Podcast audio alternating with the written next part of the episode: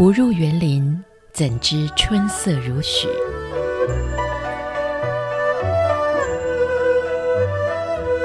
不只是昆曲 Podcast。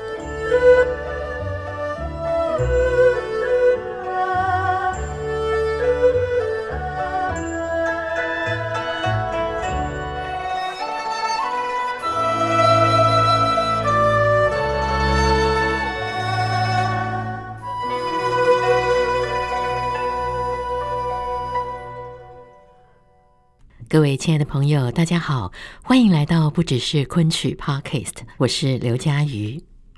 天气越来越热，马上就要到农历五月五号端午节的日子了。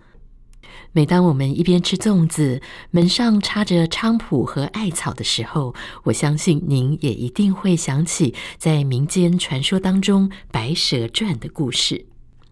这段人跟蛇相恋的浪漫凄美爱情故事，这也是传统戏曲舞台上面最脍炙人口的一出戏。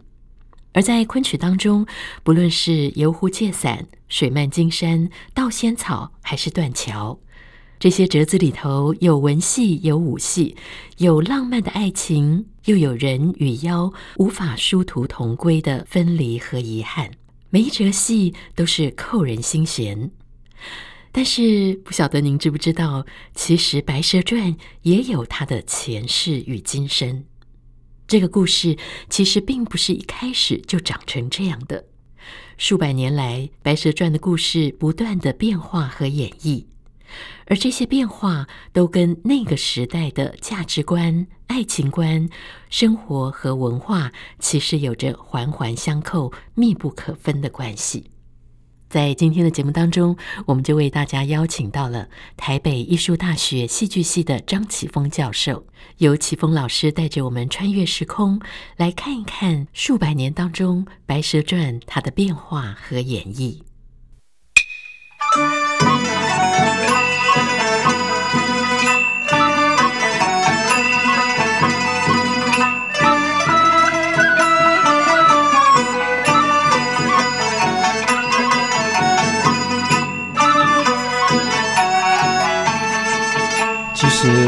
刚开始啊，制作单位这边来跟我联系的时候，我脑中一下子就跑出了《白蛇传》这样的一个名字。嗯，你特别喜欢这一出吗？是因为我觉得它很有趣。所谓很有趣的意思，不是说很好玩，而是说从它一开始的这个原型到后来的发展，甚至呢到了当代各种不一样的艺术媒材的一个呈现，都更加的丰富了所谓白蛇这个故事。它不管是外在的形象，或是内在的意涵，它一再一再的发展。转变其实呢，也投注了不同时期的这些改编啊、呃，他们内心对于这样一个题材的一个渴望。是真的，就是这个故事虽然是我们从小都听到，每年端午节好像都要听一次了，是的，对。但是说实在，好像有各式各样不同的版本。是的，是的。虽然只有三个人。对，哎，四个，四个，四个，四个。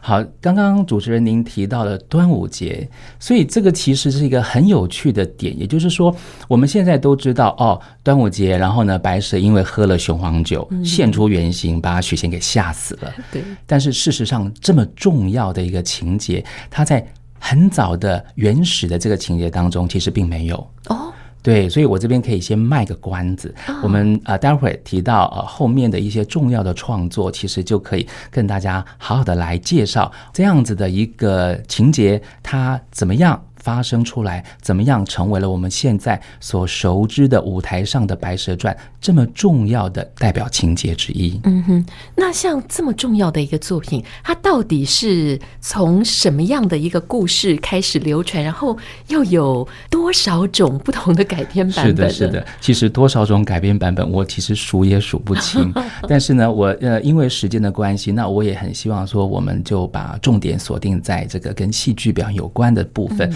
所以前面他的很多的前世、前世在前世，我可能就比较简单的来说。首先呢，其实这样子的一个水族，它幻化成人形来迷惑男子的这样子的一个故事形态，大概在六朝志怪小说就有了啊，这个很久以前啊就有形成这样的一个呃形式。但是呢，呃，如果锁定在白蛇跟男子的这样子的一个故事情节呢，可能我们最早可以追溯到唐代的传奇小说《白蛇记》，再过来呢，还有宋元话本的《西湖三塔记》。那其实比较具有代表性的就是明代冯梦龙他在《警世通言》的卷二十八里面的白娘子永镇雷峰塔，这个可以说是在啊戏曲的剧本还没有出现之前，几个比较具有代表性的这些文本。那我们现在所知道的，其实最早把这样子的一个白蛇的故事从文本搬到舞台上，是明代的陈六龙。啊，他写的这个剧本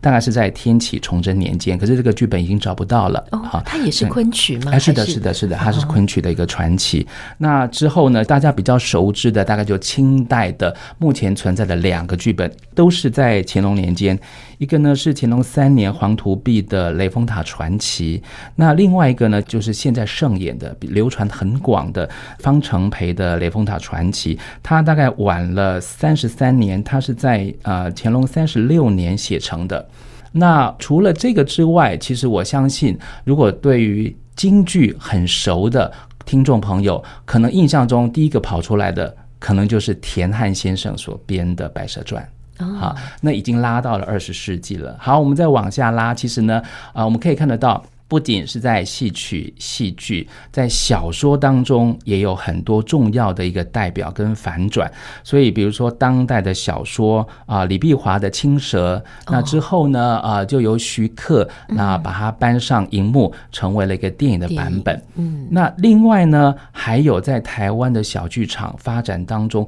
非常重要的一个代表作，就是临界点小剧场啊，他们的作品《白水》。这个剧本呢，是由田启源所写的，嗯，它借由白水全部由男性演员啊在舞台上演出的这样的意象呢，其实呢非常沉痛，而且呢深入了，指射出了同志在当代的社会当中所遭受到的这个压制跟逼迫。其实呢，跟白蛇他即使一心一意爱着许仙，但是因为他是妖，所以呢，其实没有办法得到接受跟承认。哦，哎，哎，好像云门舞集也跳过啊，对对对对对，这个其实就是 因为在不同的艺术美材当中，云门的《白蛇传》可以说是云门早期的林老师创作的作品当中非常重要的，而且呢，他主要的首演的主舞者，甚至音乐呢，其实呢都是台湾非常重要的艺术家。嗯哼，是。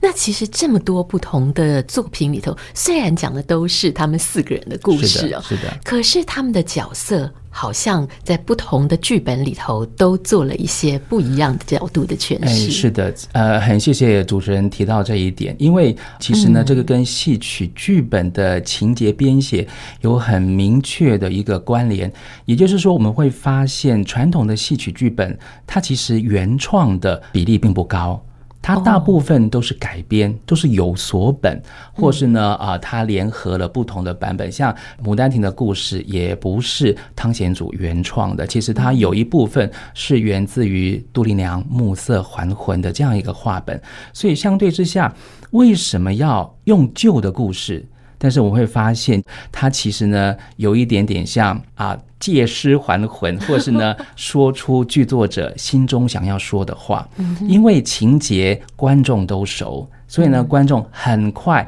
就可以进入故事的脉络，但是在这个脉络的过程当中，观众可能会发现，哎，这个许仙跟他啊可能是一样，但是白蛇却越来有越来越多不同的一个形象的转变。但是我们可以从这些不同的戏曲的版本，甚至我刚刚提到的小说的电影的版本，可以发现那个时期的人或是当代的人，他们如何来重新看待这个流。传这么久远、这么古老的故事，从故事当中发展转变出一个新生的意义，这个就是我其实是比较想用这个剧本所谓的前世与今生的这样的概念来看待。所以，比如说我们在讲到李碧华的《青蛇》，它其实着重的点不再是白素贞、白娘子跟许仙的恋爱，他可能更多的笔墨是放在。青蛇跟许仙跟法海当中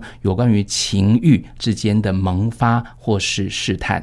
那另外还有前几年陈晓东所执导的法海，嗯，啊是李连杰饰演的。其实呢，这部电影它很吸引人的是电影的特效，可是呢，它却让法海在最后的关头有了一个自我反省的这样一个段落，使得法海他从非常刻板的。就是一个压制的一个形象，转而变成开始有血有肉，即使是空门之中的人，也都能够突破既有的这个情节的框架。所以，这个在我个人的一个了解跟教学的过程当中，我觉得这个是我们可以投注比较多的精神来看待这样一个演变，它所表征的意义的。嗯哼，对，其实启峰老师讲的这个真的非常有趣哦。虽然是一个《白蛇传》，都是我们所知道的这个故事，但是好像呃，按照启峰老师这样讲的话，它在不同的年代发生，你都可以透过这个故事回去看到那一个时代的人他们的价值观，是的，或他们所最看重的东西，是的，是的。嗯，那刚才老师有特别提到，像是这两部电影，那么之前的剧本呢？如果讲前世到。底这个故事从以前到现在，它曾经有过哪些大的转变？好，那呃，我们现在其实呢，就主要锁定在两个版本，一个呢就是明代的小说《白娘子永镇雷峰塔》，那另外一个呢就是方承培的《雷峰塔》。所以第一个在《白娘子永镇雷峰塔》里面呢，在西湖偶遇，然后呢互相吸引，最后呢就借伞等等的。可是这个版本。它比较多的其实是呈现出白蛇的妖性。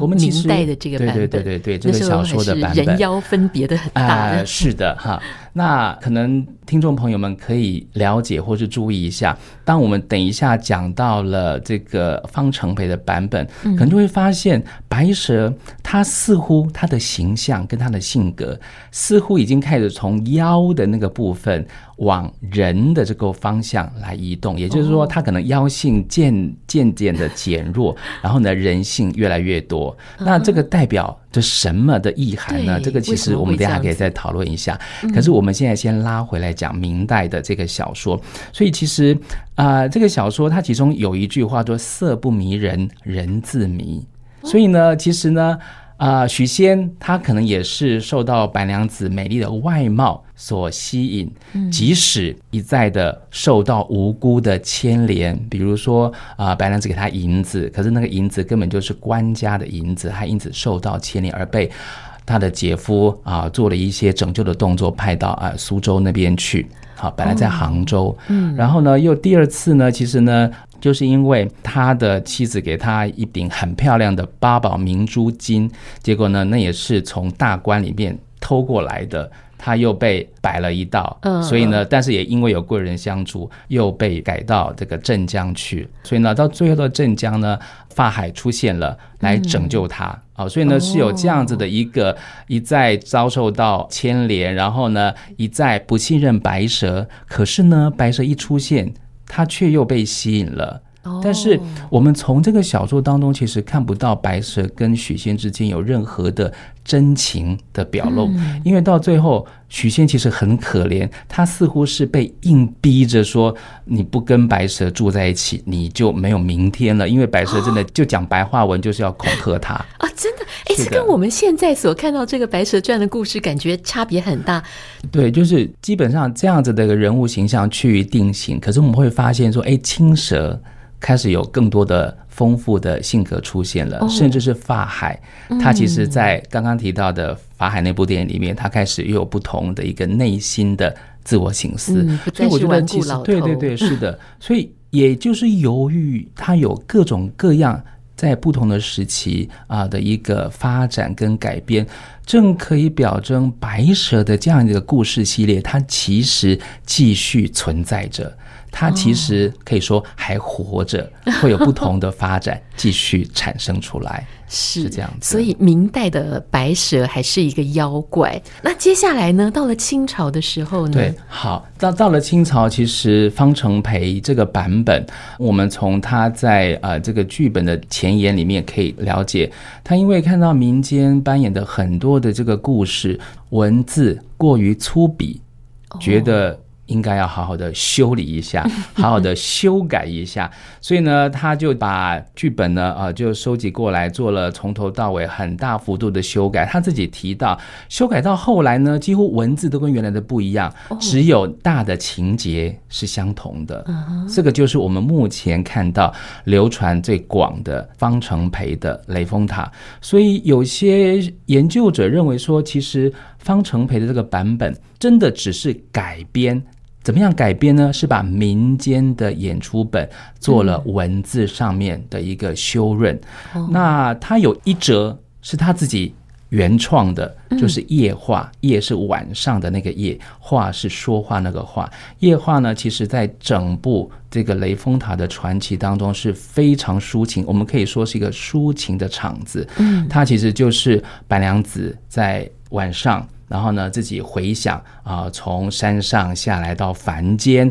然后呢，遇上了许仙的这种种的过程，然后呢，再过来小青出现啊，跟他有一些对话，最后呢，就是他先生出现，两个人啊，沐浴在夜晚幸福的时光当中。哦，他们开始变成是有情的人了，不像前面好像只是个妖怪要害书生。对，但是我们如果把这一折放在全部的剧本里面，就会发现说，其实虽然这一折的文字很美，嗯，它有充分的啊，让两个人在当下的情绪呢，能够很完整的呈现出来。可是，如果从整部作品的情节脉络跟人物性格来看，它其实是有一点点那么格格不入哦。也就是说，它其实没有办法贯穿，而可能只是文人发挥他的文才，然后呢，能够用抒情的场次把那样的情境充分的表达出来而已。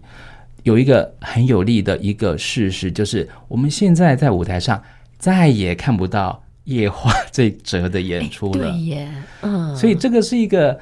可以检视的一个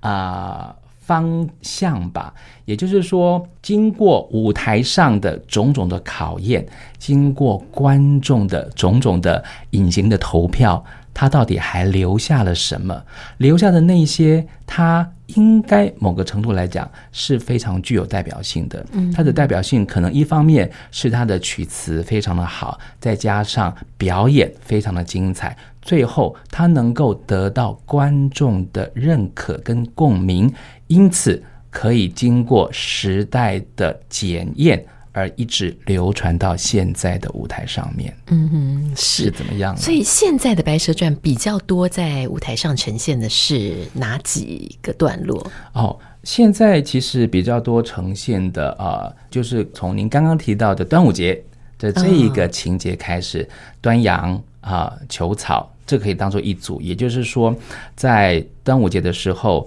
白蛇跟青蛇其实都应该要避开。因为就民间的传说来讲，那个时候对蛇是最不好的，所以在那样的一个情节当中，青蛇就已经先躲起来了。但是呢，白蛇呢，她还是要来啊、呃、跟她老公在一起。所以啊、呃，她老公呢，其实在把脉之后发现，哎，她怀有身孕，所以非常的高兴，大喜之下一定要他太太来喝下雄黄酒。因此，白蛇无法推脱。只能硬喝下去，硬喝下去，身体不适，赶快回到房间，躲到床上，然后呢，把帐子拉上，现出原形。老公很关心啊，一掀开帐子一看，吓晕了，因为现出了白蛇的原形。所以白蛇呢醒了过来之后，看到老公被她吓死了，她非常的紧张，就交代小青一定要好好的照顾她的老公，她就要到昆仑山。去取仙草来救她的老公，那当然就是一段非常激烈的一个求草的过程，就是啊、呃、有很精彩的武打。最后呢，南极仙翁知道说他其实呢跟许仙呢是有宿世之姻缘，而且呢他腹中怀的小孩是文曲星降世哦，因此不能伤他，也就让他拿了仙草回去救了许仙。嗯，好。那我们刚刚提到的这个部分呢，其实，在方成培的这个剧本之前，在民间就已经演出了。也就是说，这么重要的、这么具有人性的、这么具有深刻情感的，其实是民间艺人他们的创发而呈现在舞台上，留到现在。哦，所以这个在原来明代的剧本里头是没有这个部分。呃，对，在明代那个小说并没有。哦，在清代比较早黄图壁的剧本里面也没有，也没有。是的，但是民间在舞台上就已经这样演了。是的，是的。啊、哦，所以到了方成培的时候，就把这些民间舞台上看到的，他也集在他的《雷峰塔》传奇里面。传奇里头。是的，是的。嗯、断桥其实也是民间产生出来的折子，我待会儿会再跟大家来做一个介绍。哦、但是重点。呢是白蛇那样子倾他全部的心力来爱许仙，得到的却是许仙啊躲到了金山寺，然后呢由法海了阻碍他们。那最后呢他打不过法海，所以呢就啊水遁到了西湖的断桥啊，在断桥这个地方，他们当初相识的这样一个场所，遇到了他深爱他。但是呢，也伤他那么深的那个男子，嗯，当时候的心境当然可想而知。好，其实这个《白蛇传》经过历世历代很多的有趣的转变，我们在这边稍稍